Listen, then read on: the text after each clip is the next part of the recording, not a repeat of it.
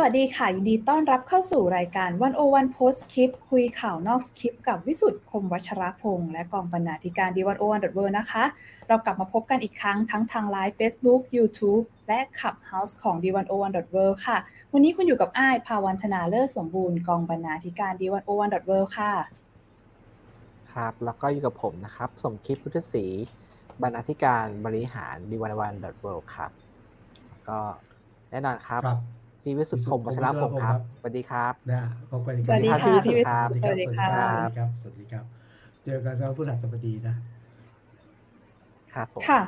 วันนี้เป็นตอนชื่อว่าการเมืองสองโลก ขอถามเริ่มต้นจากถามไอเดียของพี่จุงหน่อยดีกว่า ว่าสองโลกเนี่ย มันคือโลกไหนกับโลกไหนคะเนี่ยคือพอดีได้ได้คุยกับเนะครับเพื่อนๆแล้วก็ทีม วันวันใช่ไหมครับ คือครับถ้าที่ผมสังเกตเนี่ยคือตอนเนี้ยเอ่อจะเป็นเสียไม่ได้มีทางหนึ่งก็มีกระแสคุณชาชาติฟีเวอร์นะครับครับ ครับ มีเพื่อนฝูงอะไรที่ได้ไปดนตรีในสวนนะครับโอ้โหชอบกันมากครับพี่วิสุทธ์โอ้เห็นท่ารู้เต้นสึกว่าโอ้แบบสุดๆเลยเออแบบว่าแบบรู้สึกว่าแบบเอ่อบรรยากาศดีกรุงเทพแบบเอ่อมีจังหวะใหม่ กันเองคึกคักอย่างเงี้ยครันะบมีชีวิตชีวาครับ แล้วก็เพิ่งมีขบวนนารมิตไพร์ไปด้วยอะใช่เมื่อวันใช่หยุดที่ผ่านมาใช่ครับด้วยก็ก็เป็นอีกหนึ่งสีสันน่าดูค่ะครับ แต่ว่าประเทศเนอะพอมองไปที่การเมืองภาพใหญ่ครับครับก็เห็นแต่ก็เนี่ยครับก็คนก็ยังบ่นเหมือนเดิม ตั้งคำถามหนักกว่าเดิมอีก ว่าครับแล้วก็ตั้งคำถามก็ว่าแบบทำไมแบบว่าต้องมาเอ่ออยู่การเมืองแบบนี้ใช่ไหมครับ ก็ตั้งแต่อะตอนพรบงบประมาณตั้งแต่เราเอ่อคุยสัปดาห์ที่แล้ว ใช่ไหมคครัรับบก็คือก็อภิปรายกันไป แต่ว่าตอนโหวตก็เปลี่ยนเปลี่ยนอะไรไม่ได้ใช่ไหมครับอืมเปลี่ยนได้สิแล้วก็เปลี่ยนมันมันเปลี่ยนข้อเสียงตอนแบบหักเพื่อหักมุมเลยอะครับผมแหกตาประชาชนหน่อยครับ แล้วก็ แล้วก็คุยกันก็รู้สึกเหมือนกันว่า ตอนนี้กลายเป็นว่าคนเนี่ยสนใจการเมืองกรุงเทพสนใจคุณชัดชาติใช่มากกว่าการเมืองใช่ภาพใหญ่นะฮะอะคุณรู้สึกชัว่าดชาติไลคนฟ์ คนหลายคนเนี่ยก็เปรียบเทียบคุณชัดชาติกับนายกประยุทธ์ใช่ยิ่งนานก็ยิ่งมาใช่แรง พี่วิสุทธ์ว่าไงคะโอ้รู้สึกเลย คือจริง ๆ เนี่ยคุณชาติชาติก็เป็นแค่นายกเทศมนตรี เทศบาลกรุงเทพมหานครนะฮะนอนเนี่ยเอาเอาเอาโดยตำแหน่งก่อนเนาะค่ะในฐานะก่อนครับ แต่พอคุณชาติชาติมาเนี่ยโอ้โหคนไปจับไปเปรียบกับนายกรัฐมนตรีอะจนแบบคือทุกย่างก้าวอะ ต้องถูกเปรียบเทียบอะ ไม่เปรียบเทียบไม่พอครับแบบ ไป เขาเรียกไงฮะ ไปอะอันนี้เป็นคู่คู่เปรียบแล้วกันทางการเมืองทางมวยแล้วเขาเรียกคู่เปรียบอะซึ่งโอ้โหทุกเรื่องทุกจังหวะก้าวไปแต่ว่าผมว่าทำไมมันเกิดอะไรขึ้น ผมมองว่า อาจจะเป็นเพราะว่าอะละหนึ่งคุณชาติชาติเนี่ยเออสามารถที่จะได้คะแนนเสียงที่มาทุกฝั่งทุกฝ่ายนะอันที่สองคผรัมบคิดว่าคุณชาติชาติมาเป็นผู้ว่ากี่วันนะไม่กี่วันเนี่ย แกก็เป็นกันเอง สื่อสารง่าย ใครเข้าถึงครับเอ่อทำงานไม่หยุดเอ่อ โปร่งใสนะ ติดตามชาติชาติได้ยกเว้นเวลานอน อะไรประมาณเนี้ยนะแล้วคนเปรียบเทียบไงว่า เอ๊ะคนบางคนทำไมระเบียบกฎเกณฑ์เยอะต้องพึ่งราชการ คนบางคนพยายามทลายเรื่องกรอบระเบียบกฎเกณฑ์ ง่ายเข้าถึงตรวจสอบได้ คนบางคครันบทำไม มีความอดทนต่อการถ่ายรูปคนบางคนไม่อดทนอะไรประมาณนี้นะ แล้วแต่แกล้งเรื่องไลฟ์สดแก้ต่างให้เขาหน่อยว่าอะไรเห็นเออล่าสุดนายกนายกก็ไลฟ์สดเหมือนกันไปแบบดูท่าเรืออะไรอย่างนี้ พี่พี่วิสุทธ์โอ้ยนี่ก็ไม่เป็นประเด็นนะสู้ไม่ได้เหรอ เป็นยังไงคะจูงดูว่าจูงดูว่าอันนี้ก็เป็นประเด็นนะ เอาเอาว่าล่าสุดเอายกตัวอย่างคลาสสิกดีอะล่าสุดเอ่อนายก ไปดูเรื่องท่าเรืออะไรสาทรอะไรแต่ผมจำไม่ได้ขออภัยนะใช่คอ่ารับเป็นนะครับท่าท่าอ่าเส้นทางเรือท่าช้างสาทรท่านเจ้าสาทรก็มีทั้งรัฐมนตรีติดตามไปหลายคนนะฮะแล้วก็ไลฟ์สดด้วยนักข่าวถามทำไมคุณชาติชาติไม่มาปกตินี่คือราชการปกติคุณชาติชาติผู้ว่าคุณต้องไปแหละแล้วผมไม่รู้เลยแต่ใช่คุณชาติชาติก็ไปที่บกจรนะฮะปรากฏว่าคนก็ถามว่า เอ๊ะนายก เขาเรียกอะไรฮะเอ่อนายกเสินเจิ้นเหรอนี่มีสับแสงเขาใช้กันนะคือนี่ผมผมผมว่าจากใครผมต้องว่าจากโลกออนไลน์ไม่ต้องถามว่าใครเออเซินเจิ้นครับ ปกติเซินเจิ้นเนี่ยเออขอขอต้องขออภัยนะครับ คือเป็นคำขออภัยแสดงที่เขาใช้ว่าแบบว่าเรียนแบบอ๋อเหรอคครัรับบผมก็เอ๊ะใช่ครับเลยถามครับว่า เออนายกเซินเจิ้นเนี่ยหมายความว่าใครหมายว่าคือคนเรียนแบบนายกหรือว่านายกไปเรียนแบบใคร นายกเรียนแบบชาติชาติอันนี้เอาจากโลกออนไลน์นะเออแต่ครับอันเนี้ยคนก็คนก็ช่างเปรียบเทียบทุกจังหวะก้าวอะนะแต่ว่า ผมแล้วจนกระทั่งท่านโฆษกธนากรมาชี้แจงก็เปล่าเลย นายกทำมาในปี60แล้ว นายกเนี่ยนะถ่ายทอดรายงานไลฟ์สดตั้งแต่ปี60นะฮะทำมาตลอดไม่ไม่ได้เรียนแบบคุณชาติแต่อย่างใด ผมก็ไปดูเฮ้ยจริงฮะ ผมไปดู เพจไทยคู่ฟ้าที่ท่านโฆษกแจ็คธนกรพูดถึงเนี่ยเออปรากฏว่าจริงนะคือ เพจของเนี่ยเขาก็มีการถ่ายทอดตลอด บ่อยที่นายกไปนะไม่ใช่เฉพาะนายกนะรองนายกอะไรเงี้ยสำคัญๆก็ไป ไปถ่ายทอดไปลงพื้นที่ให้นโยบายอะนะก็ทำจริง ๆด้วยครับประเด็นก็คือว่า คนไม่ค่อยดูอ้าวคนไม่ค่อยตาม ผมเลยถามว่ามันเกิดอะไรขึ้น ทำจริงไหมทำจริงครับ มันเรียนแบบไหม ผมตอบแทนเลยนะ แต่ยกประเด็นเรียนแบบคุณชาติชาติเลยทำมาตลอดในปี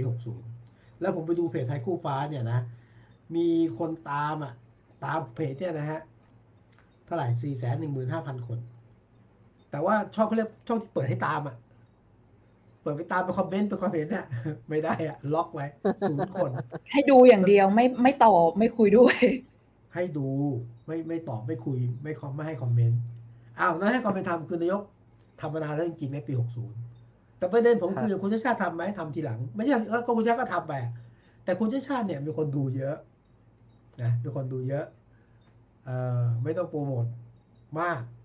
แล้วคุณชาติเปิดให้คอมเมนต์หมายความว่าคนจะชื่นจะชมจะด่าจะวิจารณ์ได้อืมครับอะก็อันนี้คือความแตกต่างเอ่อดังนั้นก็คนก็จับทุกจังหวะก้าวอะ แล้วเห็นความแตกต่างจริงๆอะนะ แต่ว่ายืนยันว่าไม่ได้เรียนแบบเพียงแต่คนไม่ค่อยตามนายกครับอะโอเคก็ค่ะผมผมก็ตามก็ตามก็สนใจเรื่องนี้อยู่เหมือนกันครับครับเพราะว่าอะก็ยอมก็ยอมรับว่าเอ่อเป็นคนหนึ่งที่บางทีก็รู้สึกรู้สึกเหมือนกันว่า เอ๊ะ Facebook เตือนอีกแล้วว่าคุณชาชาติไลฟ์ก็รู้สึกว่าเออทำไมถี่จังก็กดเข้าไปดูบ้างนะครับ ก็แต่ว่าครับทุกครั้งที่เข้าไปดูนี่ก็โหคนดูสองหมื่นสามหมื่นสองหมื่นไลสามหมื่นฟ์ตลอด นะครับครับก็เอ่อเอ่อมีเพื่อนบางคนบอกว่าเขาต้องตามดูไลฟ์ชัดชาติทุกวัน คือไม่ไม่ไม่ไม่ได้ดูกลางวันไม่เป็นไรกลับมาต้องดูย้อนหลังอะไรอย่างเงี้ยอืมคุณชาติชาติก็ก็บอกว่าอย่างนี้นะอันนี้ผมฟังมาครันะบก็ดูแล้วคุณชาติชาติบอกว่าก็ก็ก็นี่ไงก็เอ่อต้องรายงานให้เจ้าของภาษีให้ทราบว่า มีอะไรเคลื่อนไหวไงว่าโปร่งใสไงเจ้าของภาษีควรรับรู้อะไรประมาณเนี้ยครับเออแต่พูดถึงคุณชาติชาติกับทางบางคนตามเนี่ยนะ ก็ต้องมาตามผมคิดถึงบรรยากาศเหมือนใครเลยครับ บูนตูนบอดี้สแลมตอนวิ่งอะวิ่งจากไอ้ยะเบตงยะลาไปอ๋อเชียงรายอะแม่สายอะครับ คนก็ต้องดูตั้งแต่เช้าสายบ่ายเย็นดึกก็ต้องตามนะคุณตูนมาวิ่งกันเช้าแค่ไหนดูดึกแค่ไหนก็ตามก็เหมือนกันเลยบรรยากาศเหมือนกันอืมอ่าโอ้โหพอพี่วิสุทธ์พูดอย่างนี้ผมก็นึกได้คือนี่นี่เป็นครั้งแรก ๆ เหมือนกันนะครับ ที่ เอ่อคือปกติเรารู้ว่านักนักการเมืองเนี่ย คือเป็นบุคคลสาธารณะ ใช่นะครับ แต่ว่าผมว่านี่เป็นครั้งแรกๆเหมือนกันที่แบบว่า เป็นบุคคลสาธารณะจริง ๆ คือแบบตั้งแต่เช้าจนแบบจนเย็นน่ะ ครับ ที่แบบว่าจะมีคนตามดูอะไรอย่างเงี้ยครับ อ่า แต่ดูมันต้องอืมเป็นว่าน่าสนใจไหมนะ คือไม่ใช่ใครทำก็ได้นะ ครับทำแล้วมีคนตามมีคนดู อันนี้ที่หนึ่งอันที่สองเนี่ย ผมว่าส่วนหนึ่งคนที่ตามเพราะว่าในโลกโซเชียลเราก็รู้อะเขาเรียกต้องมีมีอะไรนะมี participate นะมีการโต้ตอบ มีการตอบรับมีการสื่อสารสองทาง ซึ่งคุณชัชชาติก็มี ซึ่งตอนนี้ก็ยอมรับว่าก็เป็นเป็น fever นะฮะแต่ระยะยาวก็ดูครับกันอะนะว่าว่าว่าจะได้แค่ไหนอย่างไรนะครับ แต่ว่านี่ผมยังคุยนอกรอบกับอ้ายเมื่อสักครู่เนี่ยบอกว่าผมคิดถึงคนสามคนนะในประเด็นเรื่องการใช้โลกโซเชียลนะ อันที่หนึ่งครับก็คือคุณชัชชาติสองคุณตูนบอดี้สแลมสามท่านนายกประยุทธ์อะนะฮะก็คือทั้งสามคนใช้โลกโซเชียลเหมือนกันเพียงแต่ว่าคุณอ่าคุณ คุณชัดชาติกับคุณตูนเนี่ย ผมมองว่าสิ่งที่เหมือนกันก็คือว่า ใช้พลังคนจากหลากหลายมาช่วยอะคุณชาติชาติก็จะมีคนหลายกลุ่มมาช่วยใช่ไหมไปหากลุ่มนู้นไปหากลุ่มนี้คนนี้ช่วยไลค์คนนี้ช่วยแชร์คนนี้ช่วยติดตามอะไรเงี้ยคุณตูนเหมือนกันมีดาราคนน้นมีนักร้องคนนี้มีเอ่อนักการเมืองคนอามากันช่วยกันเหมือนกันอ่าใช้ใช้เขาเรียกพลังพลังสังคมมาช่วยสองค่ะใช้เทคโนโลยีนะแต่คนของคุณเอ่อของคุณ ตูนก็คือแต่ใช้ทีมอาชีพหน่อยเนาะอันนี้ไม่ใช่อาชีพมากครับอ่ามาถ่ายทำคุณชัชชาติจะเทคโนโลยีใหม่หน่อยก็เลยไม่ต้องใช้ big product production ก็คือใช้แอดมินมอนคนถึง 3 คนนะนายกเองก็นายกก็ใช้โซเชียลนะ แต่ว่าก็ใช้แบบสไตล์ราชการเอ่อสิ่งที่นายกผมคิดว่าขาด ก็คือว่าการมีส่วนร่วมของคนทุกกลุ่ม แต่สิ่งที่มีคือราชการทำนะแล้วก็การอืมสื่อสารเนี่ยนายกก็เป็นทางการ production นายกก็เป็น full scale อะจัดเต็มอะไรเงี้ยเนี่ยผมก็เห็นความแตกต่างของสามคนถ้ามองดูครับนะพี่วิสุทธ์คิดว่าครับคุณชัชชาติจะกลายเป็นตัวเปรียบของนายกประยุทธ์อีกนานแค่ไหนคะอ้ายรู้สึกว่ามันก็ผ่านการเลือกตั้งมาประมาณหนึ่งแล้วนะ แต่ว่ากระแสเขายังแรงทีไม่มีตกแบบนี้ ต้องดูน่าจะอยู่ไม่กล้าเป็นพูดแบเหบมือนกันนะ ต้องดูต้องดูเหมือนกัน คือคุณชาติชาติแกไม่ค่อยมีอะไรอะแกก็พยายามที่จะแสดง ผมบอกอย่างนี้นะ คุณชาติชาติที่จะแบบให้เห็นคนทุกจังหวะก้าวตั้งแต่ตื่นนอนจนกระทั่งจบภารกิจอะเพราะว่าหนึ่งคือ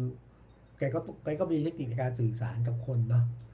ที่สองก็คือครับที่บอกก็ก็โปร่งใสติดตามได้สามแกก็ต้องการจะบอกว่าแกเป็นคนที่ไม่ได้ยึดติดกับกลุ่มการเมืองอะใช่ไหมฮะซึ่งแล้วเป็นสิ่งใหม่ก็คือว่าคนตามคนตามชาติชาติไม่ใช่เพราะชาติชาติเนี่ยนะเพราะว่าหนึ่งเป็นชาติชาติสละเสียงเยอะสองเนี่ย ไอเนี่ยประเด็นที่ผมว่าเชื่อกองเชียร์กองเชียร์กองเชียร์ชาติชาติกับกองกองเชียร์ลุงตู่อะ คือกองเชียร์ชาติชาติก็บอกว่านี่ไง สิ่งใหม่ก็จะเกิดขึ้นนะเราได้ผู้ว่าที่มาจากการเลือกตั้งคนเบื่อเหลือเกินแปดปีจากแต่งตั้งนี่ไงเราได้ค่ะผู้ว่าที่ใกล้ชิดประชาชนคนเบื่อเหลือเกินกับเอ่อผู้นำที่แบบเข้าหายาก นี่ไงผู้ว่าที่แบบเอออะไรนะไม่มีขั้นตอนนะฮะเป็นกันเอง ตรวจสอบได้ คนเบื่อเหลือเกินอะไรอะไร มันก็มีกองเชียร์เปรียบเทียบไง ทีนี้หนึ่งมีความน่าสนใจสองเนื้อหาสสามกองเชียร์ก็มีหลักนะทีเดียวคุณชาติชาติต้องไปความยากของคุณชาติชาติคือต้องไม่ไปอยู่ฝ่ายกองเชียร์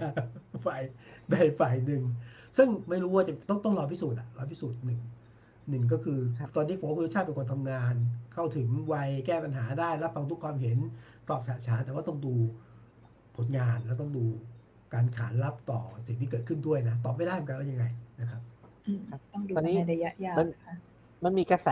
หนึ่งเหมือนกันอันนี้คือก็ต้องยอมรับนะครับว่าแล้วก็มีกลุ่มคนที่เอ่อไม่ได้ชอบหรือไม่ได้ชื่นชมคนชาติชาติอยู่ใช่ไหมใช่ครับ ก็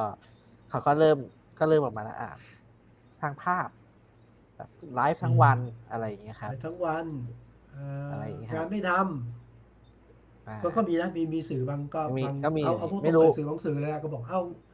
แล้วไม่เซ็นเอกสารเหรอไม่ไม่ไม่ประชุมหน่วยราชการหรือยังไงบางบางแต่เดินสายครับอะไรประมาณคนั้รันบอืมไอไอไอไอไอเห็นไงไอไอมองไงเรื่องนี้เอาจริงๆไอ้ายยังไม่สำหรับในวงไอ้ไอ้ายยังไม่ค่อยเห็นคนที่บอกว่าเขาเป็นคนสร้างภาพ RPR หรืออะไรสักเท่าไหร่นะคะ ส่วนใหญ่ก็จะแบบ เออ เหมือนเหมือนเหมือนคุณเหมือนจะแสดงความเห็นว่าคุณชัดชาติเนี่ยเขาไลฟ์เหมือน ถ้าเกิดไม่มีคนดูก็ไม่เป็นไรหรืออะไรอย่างนั้นสำหรับไอ้ายก็คิดว่ามันก็เป็นดูเป็นธรรมชาติไม่ได้ถึงขั้นแบบไปสร้างภาพหรืออะไรสักเท่าไหร่แต่เดี๋ยวจะได้เห็นครับอาทิตย์จริงค่ะหลังจากนี้ต่อไปเป็นเป็นเป็นคำถามที่เริ่มจะมาแล้วกับคุณชาติชาติอืมเนอะอย่างที่ผมบอกเนี่ยคนเริ่มถามว่าเฮ้ยแล้วตกลงตกลงท่านผู้ว่าไม่ไม่เซ็นเอกสารเหรอท่านผู้ว่าไม่ครับไม่ประชุมหน่วยงานเหรืออะไรเงี้ยนะ คุณชาติก็จะครับตอบว่านี่ไงผมผมไปอันนก็ว่าไปไอ้ไอ้คำถามนี้เริ่มจะมาครับ แต่ผมผมผมก็มีแต่ผมฟังคอมเมนต์นี้ผมก็รู้สึก เออผมผมไม่แน่ใจเหมือนกันว่าผมคิดถูกไหมครับ แต่ว่าผมอยากลองครับเอ่อแชร์ดูคือผมคิดว่าคนเป็นนักการเมืองเนี่ย แล้วก็โดยเฉพาะเป็นเป็นระดับผู้นำเนี่ย ผมคิดว่าทุกคนต้องต้องสร้างภาพนะครับ เพราะว่าพอเขาขับเคลื่อน เขากำลังขับเคลื่อน บางอย่างที่มันใหญ่กว่าตัวเองมากใช่ไหมครับฉะนั้นเขาต้องทำบางอย่างเพื่อให้คนหรือก็องค์กรเนี่ยมันขยับไปพร้อมกันนะครับเอ่อประเด็นของผมก็คือว่าดังนั้นสิ่งที่เขาทำเนี่ยก็คือการพยายามสร้างภาพหรือทำให้คนเห็นทิศทางบางอย่างไปในทางเดียวกันอืมแต่ว่าผลที่สำคัญคือว่าเราตรวจสอบเขาได้ไหมนนะครับ ว่าสิ่งที่เขาทำเนี่ยมันนำไปสู่อะไรนะครับ ถ้ามันถ้ามันยังถ้ามันสร้างความเปลี่ยนแปลงได้ มัน มันสร้างผลกระทบเชิงบวก คิดว่าก็ก็ทำไปนะครับ แล้วก็ก็อย่างที่คุณชาชาบอกเลยครับ อันนี้คือผมคิดว่าคุณชาชาเข้าใจสปิริตตรงนี้นะ ก็คือแกบอกว่าก็สิ่งที่ทำแกก็ยอมรับการตรวจสอบนะครับมันก็ก็เป็นเหรียญเหรียญสองด้านผมคิดไม่ออกเหมือนกันว่าคนเป็นผู้นำคนไหนเนี่ยที่ไม่สื่อสารแล้วก็ไม่สร้างภาพให้คนเห็นว่าตัวเองอยากจะนำพาองค์กรหรืออยากจะเปลี่ยน สังคมไปในทางไหนนี่ครับอันนี้อันนี้อันนี้ดึกไม่ออกคน คนที่ไม่คุยกับคนเลย คนที่อะไรมันผมว่าปัญหามันเกิดขึ้นก็คือว่าหนึ่งสร้างภาพแล้วมันไม่เป็นไปตามภาพนั้นสองก็คือสร้างภาพแล้วตรวจสอบไม่ได้นะครับ วิจารณ์ปุ๊บมีปัญหาทันที อันเนี้ยผมคิดว่าอันเนี้ยจะเลยไม่ใช่ ซึ่งผมคิดว่าคุณชาชาติเนี่ยยังไม่ได้ยังไม่ได้อยู่ในข่ายนั้นนะครับผมก็ลองดูที่ ผมส่วนตัวอาจจะรอดูอยู่ก็คือว่าส่วนใหญ่จะเป็นกองเชียร์ใช่ไหมครับ ที่จะเข้ามาแบบที่เข้ามาเถียงแทนที่เข้ามาแบบตอบโต้แทนอะไรอย่างนี้ครับ ก็ก็ลองดูอยู่ว่าจะเป็นยังไงครับเห็นด้วย แต่ก็ย้ำว่าคำว่าสร้างภาพของของจุงคงไม่ได้หมายความว่าเป็นเรื่องไม่ดี สร้างภาพหมายว่าตัวหมายผมคือฉายภาพให้เห็น เห็นทุกความเคลื่อนไหว แล้วก็สามารถที่จะติดตามและตรวจสอบได้เพ ราะฉะนั้นก็เทคนิควิธีการการใช้นี่ไม่เหมือนกันนะเวลาพูดอย่างนี้พอดีผมขออนุญาตถ้าผมไปเห็นความเห็นของพี่ตุ้มสรกลดุญญานนท์นันดุมเมืองจันทร์นะเขาให้สัมภาษณ์ BBC นะอ้างถึงนิดหนึ่งแล้วกันเขาก็พูดถึงประเด็นคุณชาติชาติอะว่าคนจะนึกถึงเวลาคุณประยุทธ์แปดปีที่ผ่านมาคนรู้สึกว่าเฮ้ยก็เกิดการเปรียบเทียบที่ผมเล่าให้ฟังนะเอาว่างั้นแต่ตอนนี้เนี่ยความเห็นคุณสรกลเนี่ยคุณตุ้ม บอกว่าพลังนุ่มที่รุนแรงที่สุด แล้วก็เป็นผู้ทำลาย เป็นผู้นำที่มาจากการรัฐประหารได้มากที่สุด ก็แปลว่าพลังนุ่มสุดของคุณชาติชาติ เป็นพลังที่ทำลายผู้ที่มารัฐประหารได้มากสุดคุณก็คือคุณชาติชาติที่คุณสอนละคนแล้วก็คุณสกลอธิบายให้ฟังอย่างนี้ บอกว่าอย่างนี้ครับ ว่าการไลฟ์สดบรรยากาศลงพื้นที่เนี่ยอย่างที่ท่าเรือใช่ไหมครับท่าเรือท่าช้างสาทร ผ่านเพจไทยคู่ฟ้าก็ถูกมาเปรียบเทียบกับไลฟ์สดของคุณชาติชาติ แต่คนนึงอยู่มา 8 ปี คนนึงเพิ่งรับตำแหน่ง ก็สะท้อนนะฮะ คุณประยุทธ์มาจากระบบราชการ ต้องยึดระบบหลัก 1 2 3 4 ตามระเบียบเรียบร้อยนะฮะ แต่กรณีของคุณชาติชาติก็อีกแบบหนึ่งอย่างเงี้ยนะ ประมาณเนี้ยก็คล้ายๆกันที่เราคุยกัน แต่ว่าเนี้ยก็เกิดกระแสที่เกิดการวิพากษ์วิจารณ์ แต่อันนี้ที่บอกผมบอกว่าจับตามองนะคุณชาติชาติว่า จริงๆต้องดูการไลฟ์สดจะถึงที่ไหนอะไร แล้วก็นอกจากว่าทำได้จริงหรือไม่จริงทำไม่ทำเนี่ยนะจริงๆมันมีประเด็นที่มีคนจับตามองกันนะว่า กาละเทศะความเหมาะสมด้วย เช่น จะไลฟ์ตั้งวันนี้ไม่ได้ แค่ไหนยังไงอะไรนี่นะครับ เออนะขยับจากการค่ะเอาเอาคอนแทคแต่ส่วนตัวผมผมก็ยังชอบนะ ผมผมชอบคือ หมายความว่าคือเราตามใช่ไหมครับ เราเห็นเราอาจจะชอบแต่หนึ่งคือเราอาจจะชอบคุณชาชาติ หรือว่าในระยะหนึ่งเนี่ย เราก็ตรวจสอบแกไปด้วยในตัวว่าแกแกทำอะไรครับเพราะเพราะหลายเรื่องเราก็เออมันก็นึกโยงไปถึงกับนโยบายที่สองร้อยสิบสี่ข้อใช่ไหมครับ ที่เสนอแล้วก็ติดตามอยู่ว่าเออมันจะออกมาอย่างไง คือผมคิดว่ามันก็ท้าทายส่วนกรุงเทพมันมันไม่ง่าย ผมผมเองผมก็ชอบ คือผมชอบคือผมคิดว่ามันไม่ใช่แค่ว่า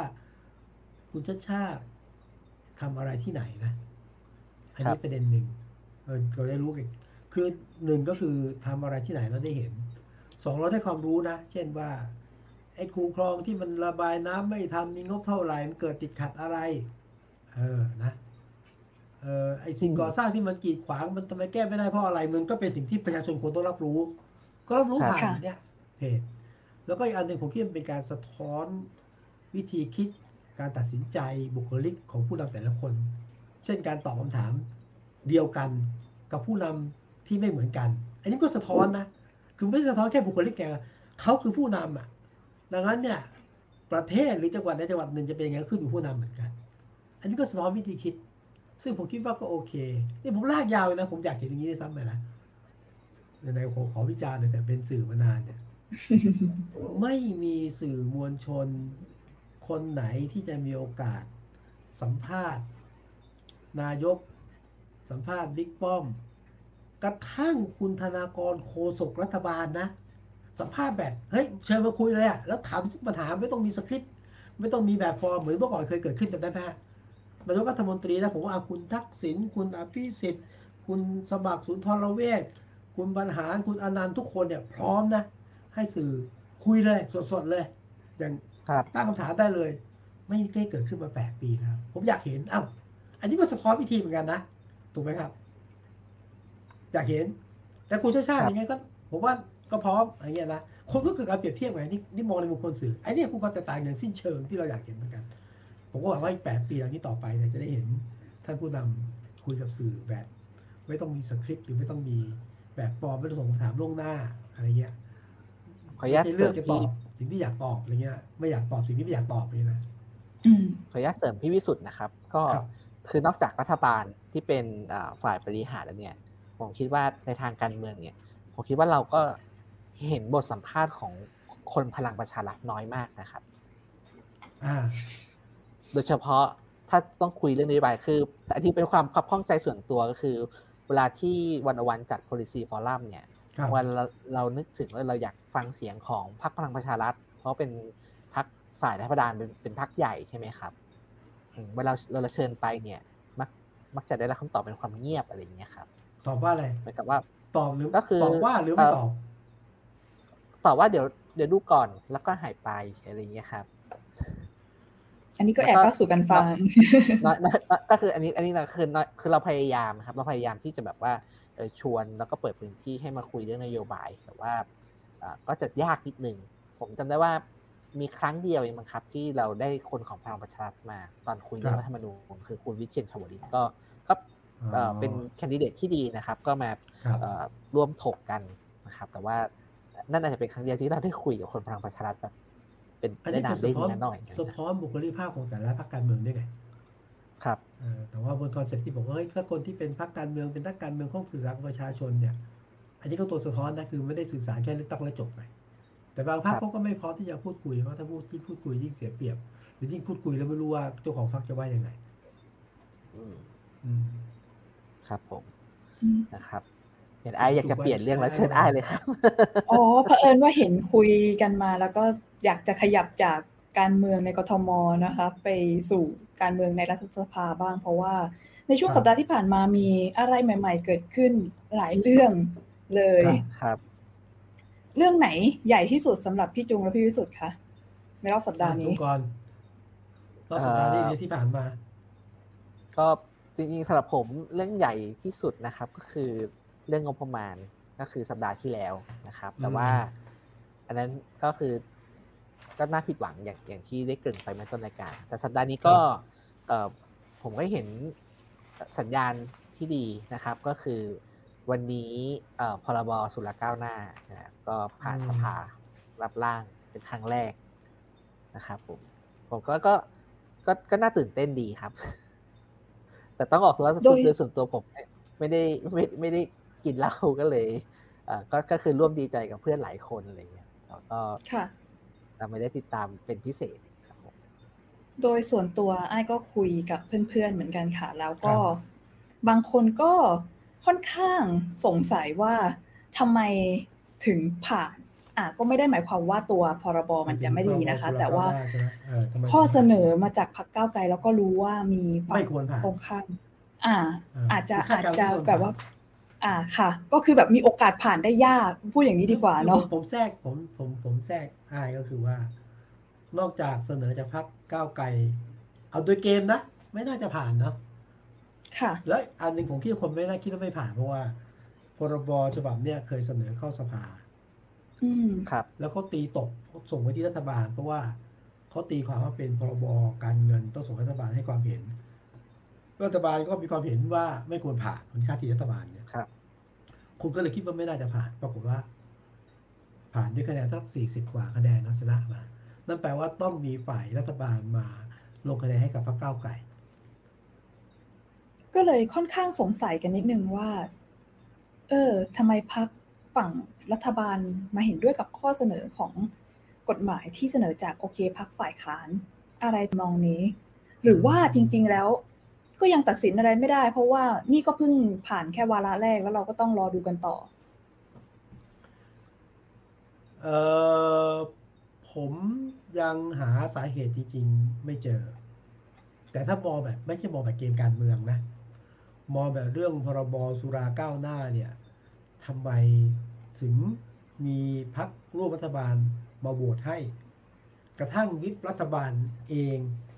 วิปรัฐบาลจากนครสวรรค์เอ๊ะชื่ออะไรนะคุณดูขอโทษทีคุณเอ่อสสคนดังคือซ้ำไปมาโหวตวีรให้กรใช่ไหมครับคุณวีรกรคำประกอบนะฮะครับประชาธิปัตย์ก็ก็มาก็มาอ๋อโหวตให้นะฮะครับแล้วก็ พรรคอื่นก็มาโหวตให้เหมือนกัน ถ้าถ้าเราถอนเรื่องสเกลทางการเมืองนะ คือเรื่องของพรบสุราก้าวหน้ามันไม่ใช่ มันไม่ใช่เป็นเรื่อง เฮ้ย ให้มีการเอ่อเปิดเสรีเรื่องเหล้ากับชุมชนอย่างเดียวอะ่ะ มันประเด็นมันคือการทลายการผูกขาดของทุนใหญ่ใช่ไหมอืมนะเพราะว่าเราก็รู้ว่าเหล้าเบียร์ เครื่องดื่มแอลกอฮอล์มันถูกผูกขาดโดยทุนใหญ่ แค่ประมาณสักสองเจ้า หรือสามค่ะเจ้านั้นถ้าพรบก้าวหน้าที่ผ่านแปลว่าอะไรฮะ มันก็จะมีทุนย่อยลงมาเยอะมากมันประเด็นมันไม่ใช่เรื่องให้ให้ขายหรือไม่ให้ขายมันการทลายทุนใหญ่ที่หนึ่งใช่ไหม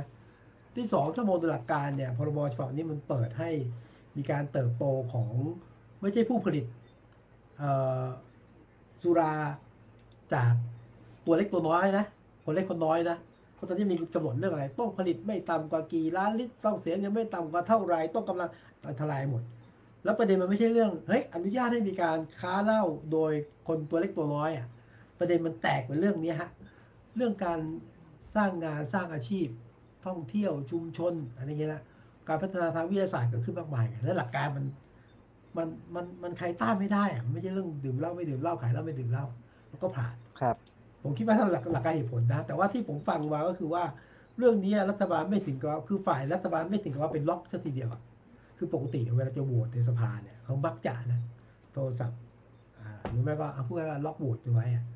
รอบนี้ก็แบบยังไม่ถึงกับล็อกโหวตไงก็มีการแหกแหกมติออกมา อย่างชัดๆเนี่ยอย่างพลังประชารัฐเนี่ยแหวกมาเลยนะฮะคุณวิรกรบอกว่า ผมเป็นวิปผมเป็นวิปรัฐบาลนะ ผมต้องคุมเสียงให้มันให้ไม่ผ่านอะแต่ว่าปรากฏว่าฝ่ายรัฐบาลชี้แจงไม่ได้ พูดแต่เรื่องสุขภาพสุขภาพอะไรเงี้ยนะซึ่งไม่ตอบโจทย์ไงเพราะโจทย์ที่ผมบอกมีหลายโจทย์ใช่ไหมคุณวิรกรก็เลยบวชสวน แล้วคุณวิรกรก็บอกว่า เฮ้ย น้องๆที่พลังประชารัฐหลายคนมาถามผมว่าเอาไงเออปรากฏว่าน้องๆหลายคนใช้วิธีเดินออกจากสภา ไม่ไม่โหวต แล้วเลยสังเกตนะคือคุณอนุทินชาญวีรกุลนะหัวหน้าพรรคไม่อยู่ในการโหวตนะเอ่อคุณคุณคุณท็อปอะพลาวุฒิอะหัวละเอ้ยอ่าประธานยุทธศาสตร์เนี่ยก็คือหัวหน้าพรรคอะไม่อยู่ที่ประชุมสภานะ แต่ก็มันจะมีแบบแต่เห็นเกมไหมเกมแบบ ไม่ได้ค้านเต็มที่บางคนอาจจะไม่เอ่ออยากจะค้านรัฐบาลค้านไม่ได้ก็เดินออกไปอะนั้นวาระหนึ่งก็ผ่านแบบประมาณเท่าไหร่ห้าสี่สิบเสียงได้ไหมคุณคุณจุ ตัวเลขทั้งหมดนะครับ เป็นร้อยเจ็ดสิบแปดนะครับอืมอ่าเห็นด้วยร้อยเจ็ดสิบแปดเสียง แล้วก็ไม่ไม่เห็เห็นนด้ด้ววยยเนี่ยร้อยสามสิบเจ็ดนะครับอ่างดออกเสียงสิบห้าแล้วก็งดเสียงสิบห้านะครับ ก็ก็ประมาณสี่สิบเสียงอย่างที่พี่วิสุทธ์บอกครับ ที่ส่วนจุงมีต่างตัวเลขไหมมีมีมีมีไหมว่าว่าพรรคไหนที่ไปโหวตโดยเฉพาะรัฐบาลที่โหวตให้มีก้าวไกลมีครับไหมก็มีประชาธิปัตย์นะครับ ประชาธิปัตย์ประชาธิเนี่ยปัตย์เอ่อ มาลงคะแนนเสียงทั้งหมดเอ่อประมาณเอ่อขอบวกไม่ทันครับ คือประชาธิปัตย์เนี่ยเห็นด้วยเนี่ยยี่สิบสามนะครับเห็นได้ยี่สิบสามไม่เห็นด้วยสิบเอ็ดแล้วก็งดออกเสียงสองเสียงอืมนะครับอืมอ่าอีกอีกอันหนึงเอ่ออีกพักหนึ่งที่มีภูมิคนใจไทยล่ะเข้ามาโหวตก็คือภูมิใจไทยภูมิใจไทยเนี่คยรับโหวตเห็นด้วยเก้าเสียงนะครับ แล้วก็เห็นด้วยคือเห็นด้วยกับไม่รัเห็ฐนบาด้ลวยเห็นด้วยเห็นด้วยคือหมายความว่าไงเห็นเห็นด้วยกับเห็นด้วยกับอ่าโหวตลับอะครับ เห็นด้วยกับรับอ่าก้าวไกลครับผมกับก้าวไกลครับ ส่วนไม่เห็นด้วยเนี่คยรับก็ยังเยอะอยู่คือ 44 เสียงโอเคพลังประชารัฐเนี่ยมีมาสองเสียงนะครับ ที่มาโหวตเอาด้วยกับพรบนี้ ไม่เห็นด้วย 63 เสียงนะครับอีกอีกอีกกลุ่มหนึ่งที่เป็นเสียงเสียงใหญ่ครับพี่วิสุทธ์เศรษฐกิจไทยอ่าธรรมนัตว่าไงอ่าสิบห้าเสียงครับสิบห้าเสียงเอาเอาพรบนี้ แต่ก็ไม่มีไม่เห็นด้วยเลยคือร้อยเปอร์เซ็นเนี่ย ที่ที่มาโหวตวันนี้ก็คือเอาด้วยหมดสิบห้าเสียงแล้วครับผมตัวเราก็มีสิบห้าใช่ไหมอ่าไม่แน่ใจว่ามีใครไม่เข้าหรือเปล่า น่าจะมีไม่เข้าอยู่ครับ มีอาจจะไม่เข้าหรือจะโดนดุจะยิงเห็นว่าสิบแปดเสียงโดนดูดไปสองแล้วเออก็ประมาณนี้ผมว่าก็น่าสนใจครับวันก่อนเออ วันนี้แหละครับ ผมเห็นคนแชร์ข่าวก็บอกว่าตอนปี 2560 เนี่ย คุณเท่าพิภพเนี่ย ยังถูกจับต้มข้อหาต้มเล้าเถื่อนอยู่เลยอ่าใช่แกเป็นผู้ที่ประกอบการเรื่องครับเบียร์เจ้าแรกของเมืองไทยแล้วโดนจับ ครับแล้วก็หลังจากนั้นมาตอนนี้ห้าปีมาเป็นสสแล้วก็เสนอ เออเป็นคนเสนอ เป็นตัวตั้งตัวตีครับ เสนอพรบฉบับนี้ก็ผ่านด้วยผ่าน ผ่านด้วย ก็ผมก็เออก็ ก็มองในแง่ของสตอรี่ก็สูเออ ก็น่าสนใจดี จากคนที่เคยโดนจับ ตอนนี้มาผลักดันทำให้ถูกกฎหมายอะไรเงี้ย ก็ในแง่หนึ่งมันก็สะท้อนเออการเมืองมันก็มันก็ยังเปลี่ยนอะไรได้อยู่มองมองมองมุมหนึ่งการเมืองก็ไม่สามารถต้านกระแสเรื่องการเปลี่ยนแปลงของโลกได้นะครับจริงไหมครับ เพราะว่าอย่างนี้ เอาเอาถ้าเขาอ้างๆกันเนี่ยคุณไปประเทศเกาหลีไปญี่ปุ่นไปไหนมันจะมีเหล้าประจำท้องถิ่นชุมชนใช่ไหมเป็นตัวเด่นในการโชว์ในการขายในการดึงนักท่องเที่ยวนะฮะแต่ว่าอย่างนี้เอาลูกทำในบ้านเราเลยเนี่ยไอ้คราฟเบียร์เนี่ย ผมไม่แน่ใจว่าทั้งสองคนเคย เคยสังเกตไหมผมเป็นคนที่ชอบดูเรื่องนี้ ดื่มบ้างเล็กน้อยไปซื้อมาอยากรู้ไอ้ตลาดคราฟเบียร์เมืองไทยเนี่ยนะตอนนี้วางอยู่เนี่ยผมคิดว่าขอขอไม่ให้ตกผมคิดว่าถ้า ท่าที่เห็นในสายตาไม่ต่ำกว่าห้าสิบแบรนด์หรือมากกว่านั้นนะ ราคาแพงมากนะ ของครับเบียร์เมืองไทยผลิตโดยกลุ่มคนเล็กๆเนี่ยไม่ว่าชุมชนหรือนักธุรกิจขนาดเล็กเนี่ยแพงมากแต่ขายดีมาก แล้วก็อย่างที่บอกก็คือผลิตในเมืองไทย เอ้ยลงทุนโดยคนไทยคนไทยทำไปผลิตในเขมรในเวียดนาม ในยุโรปแล้วส่งกลับมาขายคนก็ซื้อ ผมก็เลยบอกว่ามันพิสูจน์ว่าเหล้าเบียร์ที่ผลิตโดยกลุ่มคนเล็ก ที่มีรสชาติแตกต่าง แพงแค่ไหนคนก็ซื้อตลาดมันตอบสนอง ดังนั้นเนี่ย การเมืองก็ไม่อาจต้านถึงความเปลี่ยนแปลงที่ได้อะที่มองในมุมก็เป็นไม่ได้นะ คือไม่ใช่เรื่องแบบนั้นเฮ้ยไม่เอาเหล้าไม่เอาเบียร์ไง มันคือการความเปลี่ยนแปลงที่มาถึงที่คุณต้องยอมรับมันอะเออถ้ามองอย่างนี้นะการเมืองก็น่าชื่นชมอะคุณเห็นว่ามัน มันมันมาจริงๆอะคุณไปมันคุณไปปิดกั้นมันไม่ได้อะครับแล้วพี่วิสุทธ์มองว่าคะแนนเสียงวันเนี้ย มันมีระยะอะไรไหมครับ ในทางการเมือง หรือว่ามันเป็นแค่เรื่องเฉพาะกิจเอ่อผมว่า วาระหนึ่งเนี่ยผ่านไปเท่าที่ดูผมว่าคะแนนเฉียดฉิวนะสี่สิบคะแนนไม่ถือว่าเป็นเสด็จขาดนะ แต่ว่าหลายคนตั้งเขาบอกว่าวาระสองวาระสามน่าจะผ่านตั้งกรรมการขึ้นมาชุดหนึ่งแล้วใช่ไหมครับ แต่ว่าใจผมก็หวั่นๆนะ คือก็ไม่แน่ คืออยู่นี้ครับเรื่องพรบ สุราก้าวหน้าเนี่ยก็ต้องรับว่ามันมีเรื่องทุนใหญ่อยู่ ทุนใหญ่ก็มีอำนาจในการในการล็อบบี้อะในการต่อรองอะ ในการทำให้ตามที่ต้องการได้เพราะทุกทีมเรื่องนี้ตกทุกทีเพราะทุนใหญ่เหมือนกันอะใช่ไหมงั้นต้องดูว่าทุนใหญ่จะเอาไงวาระสองวาระสามเหมือนกัน ต้องยอมรับว่ามันก็มีกระบวนการทำให้เดินหน้าไม่ได้เดินหน้าได้ ซึ่งนี่ผมก็บันบันอยู่อะมุมนี้นะซึ่งผมคิดว่าก็ต้องรอดูนะ และ แต่ก็ไม่แน่นะฟังอีกบางคนบอกว่า เอ้ย ถ้าทุนใหญ่เขารู้สึกว่าเขาสู้กระแสไม่ได้เนี่ยเขาก็ปล่อยให้ผ่านเวลาสองเวลาสามได้ เพราะทุนใหญ่ก็ผลิตไอ้พี่บอยก็ผลิตเหล้าเบียร์เอาผู้สายง่ายครับเบียร์มาให้กินได้เหมือนแข่งครับ ผู้การรายย่อยนั้นไม่ว่ายังไงทุนใหญ่ก็ได้แต่ว่าต้องรอดูฮะแต่เรื่องนี้ผมไม่ใช่เรื่องแบบว่า หลักการเหตุผลแล้วผ่านนะผมเชื่อว่ากระบวนการมันมีกองเท่าหลักการนะกรรมธิการต้องเชิญทุกฝ่าย มาคุยมารับฟังความคิดเห็น จะแก้ไขจะเพิ่มเติมหลักการนะแต่กระบวนการช่วยมีการล็อบบี้กันนะอันผมคิดว่า ผมไม่ใช่คิดว่าผ่านร้อยเปอร์เซ็นต์นะผมคิดว่ามีลุ้นวาระสองสามมีลุ้นมีลุ้นครับ จริง ๆ นอกจากเรื่องพรบสุราก้าวหน้าเนี่ยอีก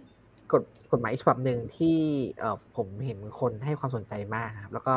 ทีนี้มันก็รับกับเดือนนี้ด้วยก็คือเอ่อพรบ สมรสเท่าเทียมอ่าค่ะนะครับนะซึ่งก็แต่เอ่อที่ผ่านมาอย่างที่ไอ้เกรินไปตอนแรกว่ามีมีพายมันมีอะไรอย่างนี้ที่เป็นเอ่อได้รับความสนใจมากใช่ไหมครับแต่ไอ้ไอ้มองเรื่องนี้ยังไงครับ มีเรื่องอะไรพรบคู่สมรสไอ้อะไรนะไอ้ไอ้ใจพูดถึงว่าว่าในการในสภารอบนี้พรบสมรสเท่าเทียมก็เหมือนจะใช้คำเรียกว่าถูกเตะถ่วงไม่ให้เข้าสภาใช่ไหมคะครับ ครับ เท่าที่ได้ ยินมา แล้วก็ดูเหมือนกับว่าอ่าฝั่งรัฐบาลเนี่ย ส่วนใหญ่อาจจะเห็นด้วยกับการให้เป็นพรบคู่ชีวิตมากกว่าอืมแต่คิดว่าเป็นเรื่องที่ถ้าเกิดเป็นคนในอ่าชุมชน LGBTQIA อะไรอย่างเงี้ยค่ะ ความหลากหลายทางเพศนะคะ ก็อาจจะอยากได้พรบสมรสเท่าเทียมมากกว่า เพราะว่าก็อยากมันเป็นเรื่องที่เขาต่อสู้กันมานาน แล้วก็ในเชิงกฎหมายแล้วพรบคู่ชีวิตก็ถือว่า เมื่อให้คู่รักที่มีความหลากหลายทางเพศเนะคะกำหนดให้ไม่ใช่เป็นคู่สมรสแต่เป็นคู่ชีวิตแล้วเนี่ย ก็จะได้สิทธิสวัสดิการรายน้อยกว่าที่เป็นคู่สมรสที่เป็นคู่สมรสชายหญิงอะค่ะครับเท่าที่อ้ายเห็นตอนนี้ก็ค่อนข้างจะน่าเป็นห่วงตรงที่ว่าอ่าข้อเสนอที่เกี่ยวกับพรบคู่ชีวิตเนี่ยดูเหมือนจะมีหลายฝ่าย หรือฝั่งรัฐบาลฝั่งเสียงส่วนใหญ่ในสภาเนี่ยเห็นด้วยมากกว่า แล้วต้องการจะขับเคลื่อนเรื่องนี้มากกว่า ถ้าพรบคู่ชีวิตเนี่ยผ่านไปได้แล้ว พรบสมรสเท่าเทียมที่ตามมาก็น่าจะเป็นเรื่องยาก ที่จะมีการปรับปรุงเปลี่ยนแปลงในอนาคต ค่ะเอ๊ะทำทำทำไมเขาถึงอยากไม่ได้อยากได้จำเป็นต้องได้ดิครับแบบนะพรบคู่ชีวิตมากกว่าพรบสมรสเท่าเทียม อันนี้ขอรู้ความรู้กันอ่า เขาไม่อยากเขาไม่อยากได้พรบคู่ชีวิตค่ะ เพราะว่าอ่ายกตัวอย่างง่าย ๆ อย่างเช่น สิทธิบางอย่าง เช่นอ่าการมั่นการอุ้มบุญ การขอสัญชาติ ไทย สิทธิประกันสังคมอะไรต่างๆ ที่คนเขาควรจะได้ในฐานะคู่สมรสกันนะคะอือฮึเขาก็จะไม่ได้ เพราะถือว่าไม่ใช่คู่สมรสเป็นแค่คู่ชีวิตกันเฉยๆครับส่วนใหญ่ก็จะเป็นเรื่องสิทธิที่ยังไม่เท่าเทียมกับอ่าคู่รักเพศตรงข้ามกันนะคะอืมเขาก็เลย เรียกว่าถ้าจะขอทั้งทีเราขอที่ให้มันเท่าเทียมกันทุกฝ่ายทุกคู่ดีกว่าอืมนี่ก็เป็นประเด็นใหญ่ แต่แต่ก็ต้องรอดูกันต่อไปค่ะ เพราะว่าก็เป็นเรื่องที่มีการเตะถ่วงมา หลายรอบแล้วเหมือนกัน ประเด็นนี้ตั้งแต่ปีที่แล้วไอ้ก็เห็นว่าใครทวงเป็นเรื่องที่ใครเขาทรวองกันอยู่ อืม พูดยากเหมือนกันนะคะ ว่าใครถ่วง คือ อันนี้อันนี้ผมวิเคราะห์เองของผมนะครับ คือผมคิดว่าเอ่อเป็นคือถ้าดูจากในโลกเอ่อโลกประเทศอื่นด้วยครับว่าเอ่อกลุ่มเรื่องนี้เป็นเป็นเรื่องเซนซิทีฟในความหมายว่าเพราะว่าเอ่อมันเอ่อถ้าในประเทศตะวันตกก็คือมันผิดหลักกฎหมายเอ่อผิดหลักศาสนาครับขออภัยผิดหลักศาสนาคริสต์อย่างนี้ใช่ไหมครับผมคิดว่าประเด็นประเด็นอย่างนี้ยครับ ผมคิดว่าน่าจะมีผลอยู่ผมว่าเอ่อคน ส่วนผมคิดว่าคนจำนวนไม่น้อยเนี่ยก็ก็ยังเอ่ออาจจะรับไม่ได้กับเรื่องนี้นะครับ อันนี้พูดในแง่ว่าเอ่อว่าใครใครเป็นคนถ่วงครับแล้วผมคิดว่าเอ่อนักการเมืองจำนวนหนึ่งก็คงแคร์ฐานเสียงกลุ่มกลุ่มนี้แหละนะครับ ที่แบบว่าเออก็ไม่เอ่อแล้วก็ส่วนตัวเขาเองก็อาจจะเชื่อที่เชื่อแบบนั้นด้วยว่าเอ่อเอ่อไม่ยังเป็นกฎหมายที่ยังไม่ควรผ่านอะไรอย่างเงี้ยครับ คผรัมบคิดว่ามันเป็นมวลรวมๆอะครับ แต่ถามว่าใครใครถ่วงอะไรอย่างเงี้ยผมคิดว่ามันอาจจะไม่ได้ชี้เป็นคนๆแบบนั้นผมว่าเป็นความเชื่อที่ที่ที่ฝังอยู่ในจริงๆในสังคมไทยเลยด้วยซ้ำครับอืมในเมื่อตอนความแรกเห็นไอ้ก็ส่วนตัวคิดนะครับว่า เอ๊ะเอ่อจะเรียกว่าเป็นกลุ่มอนุรักษ์นิยมไหม แต่ก็ไม่ถึงขั้นนั้นเหมือนกันก็เลยตอบคำถามยากจริง ๆ ค่ะว่า เรื่องนี้มันเป็นเรื่องที่เอ่อบางบางฝ่ายก็ไม่เห็นด้วย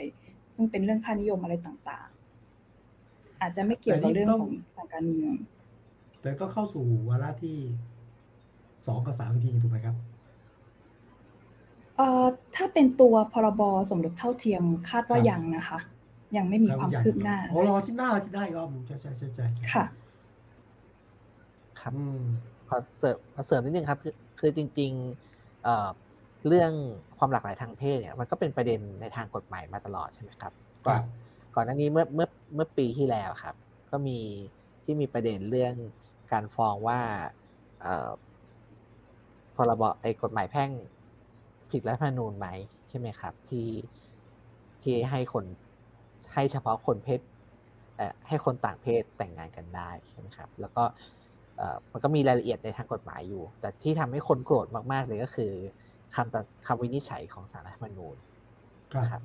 ที่เอ่อเนื้อความข้างในเนี่ย ก็คือก็บอกชัดเจนเลยว่ามันเป็นที่เอ่อความเชื่อนะครับ เป็นความเชื่อในระดับแบบฝังลึกเลยครับว่าเอ่อคนที่เอ่อมีความหลากหลายทางเพศเนี่ย ไม่ควรได้รับสิทธิ์เท่ากับคนที่เขาคิดว่าเป็นผู้ชายหญิงอะไรอย่างเงี้ยครับ ครับอืมผมคิดว่าเป็นเป็นเป็นเรื่องเป็นเรื่องนั้นเลย ไม่ไม่ไม่ได้แบบว่ามีใครอยากจะถ่วงอะไรเป็นพิเศษอะไรอย่างเงี้ยครับครับ ผมผมขออนุญาตดูความเห็นเพิ่มเติมนะ ของเออคุณพัชรวุฒิจาก YouTube นะฮะคือเราดูได้ทั้ง YouTube ทั้ง Facebook ด้วยนะฮะ YouTube คุณพัชรวุฒิบอกว่าต่อต่อให้พรบคู่ชีวิตได้สิทธิ์เท่าเทียมกับการสมรสเขาก็ไม่ยอมอยู่ดี ประเด็นอยู่ที่การแต่งงานมากกว่าเรื่องสิทธิอื่น ๆ ที่ได้ อันนี้เป็นความเห็นนะครับอืมอืม แล้วก็จริงอยู่ว่ากฎหมายเนี่ย แต่งงานผิดหลักศาสนาผิดหลักศาสนา แต่เวลาเขาเถียงกันเนี่ยเขาไม่เอาประเด็นศาสนามาเถียงกัน เช่นที่อเมริกาเนี่ยเขาเถียงว่าการแต่งงานไม่ใช่สิทธิขั้นพื้นฐานอ่านี่ก็ถือว่าเป็นความเห็นนะจากคุณพัชวุฒิรัตนวิทยาพันธ์นะครับนะครับ ขอบคุณมากนะครับ ครับอืมนอกจากเรื่องผมว่ามีประเด็นพรบที่เท่าเทียมค่ะ พี่วิพี่จุงต่อเลยค่ะ คิดว่าน่าจะอาจจะเป็นประเด็นเดียวกันก็ได้ อ๋อไม่ผมคิดว่ามีมีมีประเด็นที่น่าสนใจอยู่เหมือนกันครับพี่วิสุทธ์ครับทั้งตั้งแต่พรบสุราก้าวหน้า แล้วก็พรบสมรสเท่าเทียมอะครับ คือส่วนพรบพวกนี้เป็นพรบที่ออกมาจากก้าวไกลใช่ครับคือพรรคใช่ก้าวไกลเนี่ยเป็นคนเสนอใช่นะครับ คือที่ผ่านมาเนี่ย เราจะรู้จักอ่าพรรคก้าวไกลเนี่ย ในฐานะแบบฝ่ายค้าน คือใช่ครับเวลาอยู่ในสภาเนี่ยอภิปรายเรื่องแหลมคม เปิดโปงอืมนะครับอืม แล้วก็เอ่อแต่ว่าผมคิดว่าครั้งนี้เนี่ยเป็นครั้งครั้งแรก ๆ เลย อย่างพรบสุรานะที่ก้าวไกลเนี่ยประสบความสำเร็จในฐานะฝ่ายนิติบัญญัติที่แบบว่านำเสนอนำเสนอนำเสนอกฎหมายเข้าสู่สภาได้ครับนะครับผมแค่ว่าไม่แน่ใจเหมือนกันว่า อันนี้จะเป็นจะมีนัยยะทางการเมืองในอนาคตไหมครับวันก่อนอืมผมคุย ผมได้คุยกับอาจารย์สิริพันธ์นกสวนก็เลยสวนนะแอฮะบ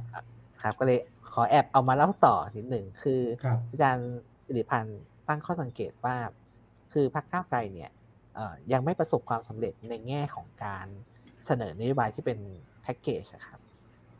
เพราะว่าอันนั้นน่ะเป็นอืมเป็นแบรนด์ของเพื่อไทยเขา